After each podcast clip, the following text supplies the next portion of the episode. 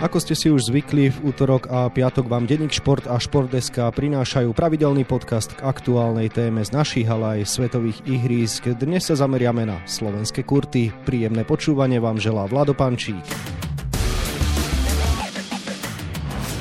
Poprvý raz sa v našom podcaste budeme venovať tenisu. Dnešný deň sa totiž zapíše do histórie. Premiérovo nastúpia v Davisovom pohári proti sebe slovenskí a českí reprezentanti. Kto má väčšie šance na úspech, aj to rozoberieme v dnešnom dieli, ktorého hostom bude tenisový redaktor Števo Bugan. Števo, vítaj v podcastovom štúdiu Šport.sk. Ahoj, ďakujem za pozvanie. Nie je to obyčajný súboj len z pohľadu histórie. Ide o veľa, o postup na finálový turnaj do Madridu. Števo, budeme sa po súboji v Bratislave Bratislave radovať teda práve my?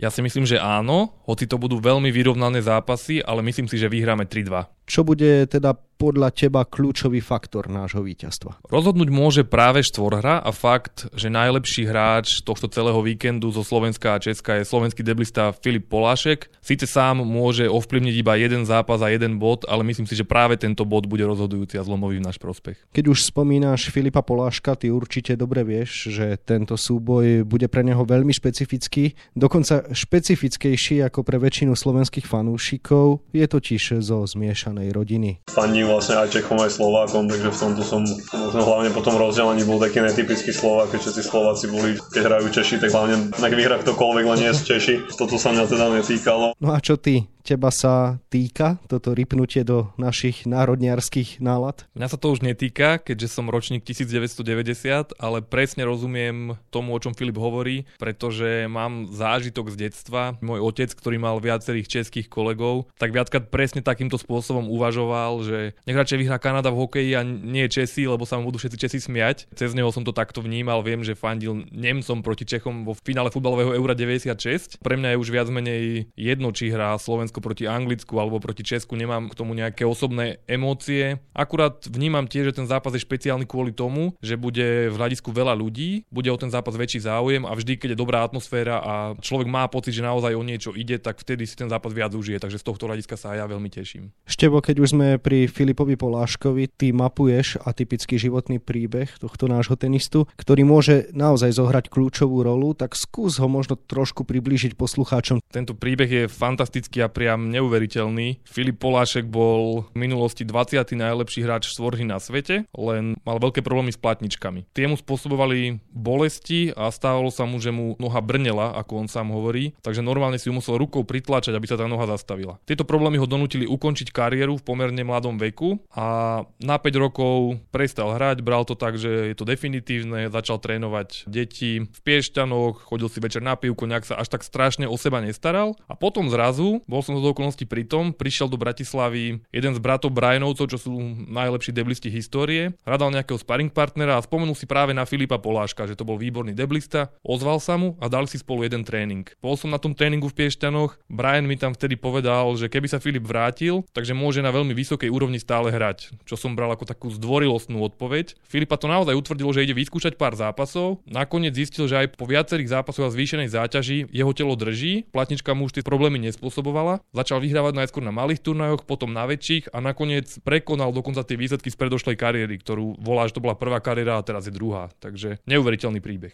Poďme späť trošku od Filipa Poláška k samotnému Davis Cupovému zápasu. Samozrejme na úspech v ňom nám štvorhra nestačí. Tak kto je dnes jednotka vôbec nášho týmu? Jednotkou dlho býval Martin Kližan, ale ten má teraz zdravotné problémy. Momentálne je jednotkou Andrej Martin, ktorý je 95. hráč svetového rebríčka. Práve vyjadrenie mene Andreja Martina máme k dispozícii, no a zdá sa, že on sa cíti na veľký úspech. Už dlho bojujeme o tento cieľ sa dostať vlastne do svetovej skupiny alebo do hlavnej súťaže Madridu, takže teraz je skvelá príležitosť, hráme v domácich podmienkach a sme v podstate v dobrom zložení. Myslím si, že všetci máme dobrú formu, takže dúfam, že to Števo, patrí Slovensko na finálový turnaj do Madridu? Kvalitou na finálový turnaj nepatrí. Prečo? Dá sa to jednoducho štatisticky podložiť. Robil som si taký prieskum v septembri, keď bola situácia zhruba podobná, že naša jednotka bola okolo 90. miesta a naša dvojka okolo z tého miesta. Vtedy mi vyšlo, že 35 krajín má lepšiu jednotku a z nich 19 krajín má lepšiu dvojku. Keďže na finálový turnaj v Madride sa dostane 18 najlepších krajín sveta, logicky vychádza, že Slovensko nemá takú kvalitu, aby tam mohlo byť pravidelne, ak sa naši hráči nezlepšia. Situácia je však iná v tom, že hráme proti Čechom, ktorých môžeme zdolať, čiže to, že tam kvalitou nepatríme, ešte neznamená, že sa tam nemôžeme dostať a ja si dokonca myslím, že sa tam dostaneme, keďže očakávam, že Čechov zdoláme, aj keď to bude tesno. Na druhú stranu, nie každé národné družstva majú k dispozícii jednotky, možno aj to nám do veľkej miery pomohlo. Samozrejme vždy závisí od toho, že v akej sile sa tým predstaví. Napokon aj ženy zdolali v pohári Federácie Veľkú Britániu z veľkej miery vďaka tomu, že ich najlepšia hráčka a členka top 20 Johana Kontová nebola k dispozícii. Takže vždy je to o tom, v akej síle príde tým a aj vlastne o žrebe, akého supera dostaneme a takisto aj o tom, či sa naši chlapci nevypnú k lepším výkonom ako na turnajoch. Takže aj, aj to je veľký faktor. Spomínal si, že kľúčom k úspechu môže byť teda štvorhra, ale samozrejme bez víťazstiev singly to nepôjde. Takže máme dnes v dvojhre k dispozícii tie najväčšie kalibre? Bohužiaľ nemáme, pretože nám chýba Martin Kližan, náš najlepší hráč posledných desiatich rokov. Kližan síce výkonnostne raz je hore, raz je dole, je to taký typ hráča, ale stále platí, že momentálne v tomto našom československom priestore je najlepší tenista, odkedy Tomáš Berdych ukončil kariéru. Bohužiaľ, odkedy Kližan ukončil spoluprácu s Dominikom Hrbatým v Lani na Roland Garros, tak to z jeho kariérou išlo z kopca. Aj v tomto stave by bol prínosný predtým, lenže cestou na Davis Cupový zápas na letisku v Paríži nešťastne spadol a zlomil si malíček, takže toho vyradilo z tohto stretnutia. Samozrejme, určite ti chýba aj na tlačových konferenciách, je tak? Dá sa povedať, Martin Kližan rád používa bonmoty, minule napríklad parodoval Andreja Danka, sme sa vtedy zabavili. Takže Kližan je veľmi špecifický človek, ale máme tam aj ďalších, ktorí vlastne môžu potiahnuť ten tým. Napríklad naša jednotka aktuálna Andrej Martin je podľa mňa tiež zaujímavý hráč. Čím? Andrej je pomerne špecifický prípad, pretože 9 z 10 ľudí v tenisovom prostredí by ti povedalo, že je hlúposť chodiť na turnaj bez trénera. Kto viac investuje do týmu, ten v konečnom dôsledku aj viac zarobí, pretože sa rýchlejšie zlepšuje, vďaka tomu napreduje, chodí na lepšie turnaje a získa viac peňazí. Čiže čím viac investuješ do týmu, tým viac by sa ti malo vrátiť. Andrej Martin to skúšal, mal rôzne spolupráce, lepších, horších trénerov, ale nejak mu to nesedelo. Preto si povedal zhruba pred rokom a pol, že on to ide skúšať sám. Paradoxne najlepšie výsledky a najlepšie výkony podáva teraz, keď trénuje sám seba a hovorí, že to berie ako taký základ do trénerskej kariéry, že teraz je sám sebe svojim zverencom a trénerom zároveň a prináša to ovocie. Hral výborne teraz v Južnej Amerike a uvidíme, či to preniesie aj do tohto zápasu. Slovenský aj český mužský tenis zažíval v minulosti veľa úspechov, no v poslednej dekáde sa ženy obidvoch krajín môžu vysmievať chlapom. Stačí menovať u nás Cibulkovú, Hantuchovú či Rybárikovú u našich susedov zase Kvitovú alebo Karolínu Plíškovú, čo už sú v porovnaní s nimi borci ako Kližan Gombož alebo Česi Veselí s Rosolom jednoducho zaostávajú. Pre nasledovníkov veľkých mien ako Hrbatý, Kučera, Berdych či Štepánek to môže byť aj určitá ťarcha. Česká jednotka Jiří Veselý však v tejto súvislosti pred stretnutím v Bratislavskom NTCčku povedal. Tak já si myslím, že tady na to se nemůžeme dívat, tady tu generaci musíme s proměnutím hodit a byla to velmi úspěšná generace a když se budeme vlastně zaobývat jenom tím, co oni všechno dokázali a co my sme nedokázali, tak sa z toho zbláznime. Štebo, ty si myslíš, že protagonisti tohto týždňového súboja sa dokážu odbremeniť od porovnávania so svojimi predchodcami? Ono sa to úplne nedá a všetci títo chlapci sú v nezávidenia hodnej situácii. Českí aj slovenskí súčasní tenisti prišli po generáciách, ktoré možno označiť za zlaté. Slovensko dosiahlo v roku 2005 svoj najväčší úspech postupom do finále. Všetci si pamätali skvelé výkony Dominika Hrbatého, predtým Karola Kučeru. A keď po nich prišli Martin Kližan a Lukáš Lacko, každý ich porovnával s Hrbatým a s Kučerom. Keď potom títo chlapci dosiahli menej, čo nemusí byť nevyhnutne málo, ale bolo to menej ako ich predchodcovia, boli v očiach ľudí slabí. Martin Kližan bol v rebríčku najvyššie na 24.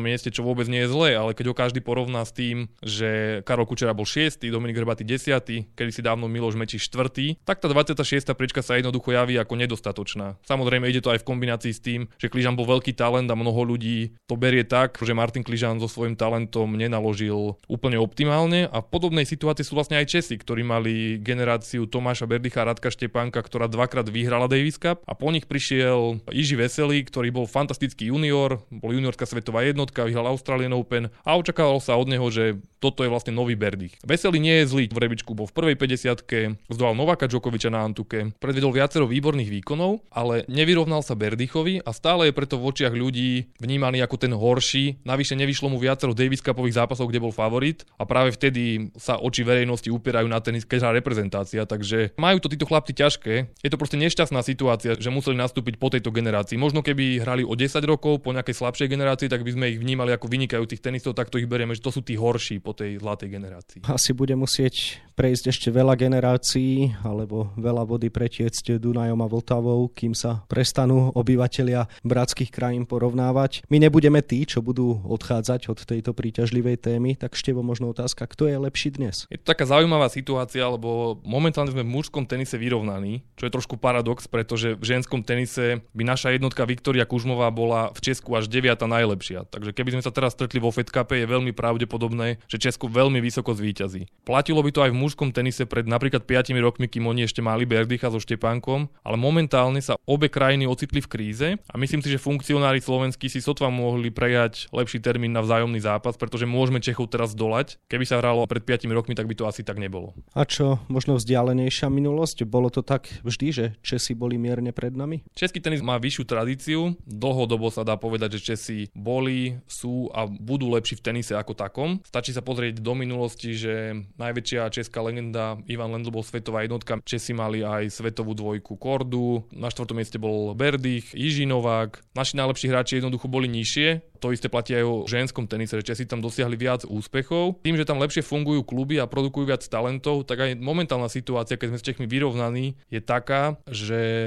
to nebude dlho trvať a české talenty nás zrejme preskočia. Takže, aby som sa vrátil, zhruba to vystihuje, že česká najväčšia legenda Ivan Lenzo bol svetová jednotka a Miloš Mečíš, naša najväčšia legenda bol svetová štvorka, tak toto môže slúžiť ako taká paralela na to, že Česi sú lepší ako my. Keď už sme pri porovnaní Miloša Mečíža a Ivana Lendla, čo možno chýbalo Mečížovi, aby dokázal to, čo Ivan Lendl. Lendo bol veľmi pracovitý. Mečiš bol talentovanejší. Lendo bol vnímaný možno ako prvý obrovský profesionál. To, čo dnes robí Novak Djokovic, že si dáva obrovský pozor na to, čo zje, tak Lendo to robil už aj vtedy. V minulosti myslím, že Mečižová pani manželka povedala, že Miloš ten si dal aj slaninu, zatiaľ čo Ivan Lendl, ten si kontroloval úplne všetko v tom jedálničku, čo v 80 rokoch nebola taká samozrejmosť. Takže Miloš bol veľký talent. Nedá sa povedať, že by sa mu nechcelo pracovať, ale nebol z tých najpracovitejších. Do posilňovania ho priam bolo treba zatvoriť a tak si tam bol ochotný v úvodzovkách ľahnúť a, necvičiť. On si odmakal tie tenisové hodiny na kurte, to ho bavilo. Bol človek, ktorý mal veľký cit pre loptičku a bavili ho rôzne súťaže, hrával basketbal s McEnroeom napríklad vo voľnom čase, ale nechcel sa mu urobiť prácu v tej telocvični na vysokej úrovni, ako bol potom napríklad známy Dominik Hrbaty alebo v tej ére Ivan Lendl. Takže Miloš Mečiš bol obrovský talent, mal krásny štýl, mnohí pamätníci aj zo zahraničia nám dodnes spomínajú a chýbal mu možno trošku ešte väčšia profesionalita na to, aby tromfol tie najväčšie legendy. Plus zdravotný stav ho zradil, pretože musel veľmi skoro ukončiť kariéru, takže aj to bolo dôležité. Mimochodom Miloš Mečíš má aj syna, ktorý hrával tenis. Prečo sa jemu nepodarilo zopakovať úspech otca? On mal zdravotné problémy, mnohé z nich boli vrodené a celkovo s tým svojim tenisom, ktorý pripomínal aj otca, nevyzeral až tak moderne, ako bol to opäť, že pekné na pohľad, ale nedokázal sa s týmto štýlom úplne presadiť. Dostal sa raz na Roland Garros, tam som z okolností bol a bolo to veľmi zaujímavé, pretože Mečiš mladší ešte aj vyzerá ako jeho otec. Ľudia, ktorí nikdy nevideli Mečižovho syna, ale vedia, ako vyzerá otec a stretnú Mečiža, tak hneď vedia, že je to Mečiž. A to isté sa vlastne dialo v Paríži, kde sa s ním všetci chceli fotiť a nerozumeli, či sa vrátili v čase o 20 rokov, alebo čo sa stalo, že znovu tu hrá Mečiž. Vtedy vyhral kvalifikáciu, v prvom kole potom prehral s Nemcom Tobiasom Kamkem a mal to vlastne aj ťažké, ako to má každý človek so slávnym priezviskom. Jedny dvere vám to otvára, ale zároveň všetko je oveľa náročnejšie, pretože máte na seba veľký tlak. Poznajú to napríklad aj bratia Novaka Djokoviča. Novak o nich hovoril, že sú možno aj talentovanejší ako on, ale každý od začiatku sledoval každý ich krok. Život so slávnym menom nie je ľahký. Miloš Mečiš sa postu svetovej jednotky už nedožije, či už ten starší alebo ten mladší samozrejme, ale kto vie, podarí sa nám niekedy možno mať e, najlepšieho svetového tenistu? Možno taká ťažšia otázka pre teba. Ono je to tak trošku aj dielom náhody. Krajina, ktorá robí dobre, je podľa mňa taká, ktorá má 15 tenistov v širšej svetovej špičke. Takže keď Francúzi vychovajú 15 dobrých hráčov, to svedčí o tom, že pracujú dobre. Gréci teraz vychovali jedného Cicipasa, znamená to, že grécky tenis je výborný. Asi ani nie, len ten jeden hráč to dokáže potiahnuť, ako možno u nás Peter Sagan ťaha cyklistiku. Takže môže sa stať, že sa u nás narodil pred pár rokmi nejaký talent, ktorý teraz rastie a stane sa svetovou jednotkou, ale taký nejaký reálny ukazovateľ síly tej krajiny je to, či dokážeme produkovať viacero tenistov. V tomto napríklad ten český tenis je silný, má naozaj širokú základňu tých hráčov na tej povedzme, že nižšej úrovni a čaká, že kto im vystrelí ako ten skvelý hráč. Lebo to je tá špička tej pyramídy, ktorú my vlastne vidíme potom v reprezentácii. Slovensko musí pracovať oveľa lepšie, aby vychovávalo viac hráčov a potom bude väčšia šanca, že medzi nimi bude nejaký geniálny hráč, ale aj teraz sa môže samozrejme stať, že najbližší talent bude svetový. Alex Molčan nehrozí? Nemá dostatok centimetrov podľa mňa na to, to je trošku jeho limit, mal aj zdravotné problémy, ale Alex Molčan spolu s Lukášom Kleinom sú naše dva najväčšie talenty. Mne sa viac páči Lukáš Klein štýlom hry, nebojí sa ísť aj na sieť a celkovo v Lani sa veľmi sympaticky zlepšil. Teraz navyše dostal od Slovenského tenisového zväzu výborného trénera. To bol veľký úlovok, že sa nám podarilo zohnať pána Krupu, ktorý predtým trénoval Berdycha alebo Štepanka. Takže sme Čechom v úvodzovkách ukradli jedného z ich top odborníkov a venuje sa nášmu najväčšiemu talentu. Treba si všímať progres Lukáša Kleina, ten vstup vstup do sezóny nemal ideálny, ale to tak niekedy aj býva potom, ako vás prevezme nový tréner, dáva vám nové vnemy, tak chvíľku trvá, kým na to nabehnete. Po ťažkých otázkach ti dám na záver ľahšiu. Predvídať je naozaj totižto veľmi obťažné dnes, ale čo určite vieme povedať je to, kto sa predstaví v NTC počas prvého hracieho dňa. Kapitán trošku prekvapil tým, že na miesto dvojky nominoval Jozefa Kovalíka. Je to ale asi skôr prekvapenie pre lajkov ako pre ľudí, ktorí sledujú tenis, pretože Kovalík nastúpi proti Jižimu Veselému a druhý hráč, ktorého hrbatý mohol zvažovať na tento zápas bol Norbert Gomboš, ktorému sa dlhodobo proti Veselému nedarí. Takže vlastne logika kázala, že pri absencii Kližana by proti Veselému mal nastúpiť Kovalík a druhý zápas tvorí Andrej Martin proti Lukášovi Rosolovi. Vývoj stretnutia môžete samozrejme priebežne sledovať na Šport.sk. Toľko téma československého súboja v Davisovom pohári. S ďalším dielom podcastu sa prihlásime opäť v pondelok. Mojím dnešným hostom v štúdiu bol Števo Bugan. Števo, ešte pekný deň. Ďakujem za pozvanie. Pekný deň. Pre tých, čo pred surfovaním na webe preferujete tlačený papier, určite sa zastavte v novinovom stánku pre dnešné vydanie denníka Šport, v ktorom nájdete aj tieto zaujímavé témy.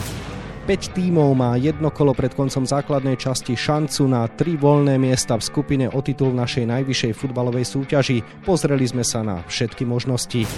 Naša lyžiarská hviezda Petra Vlhová momentálne trénuje v Taliansku, čo je najviac postihnutá európska krajina koronavírusom. Ako sa chráni pred prípadným nakazením? Ukončiť v Nitre kariéru a potom pozícia televízneho analytika NHL. Taký je plán hviezdy našej hokejovej ligy dvojnásobného víťaza Stanleyho pohára Krisa Verstíga. Samozrejme na 28 stranách si toho môžete prečítať oveľa viac. Scenár dnešnej relácie sme naplnili, zostáva nám sa už iba rozlúčiť. Tenisový podcast je na konci. Od mikrofónu ešte pozdravuje poslucháčov Vlado Pančík.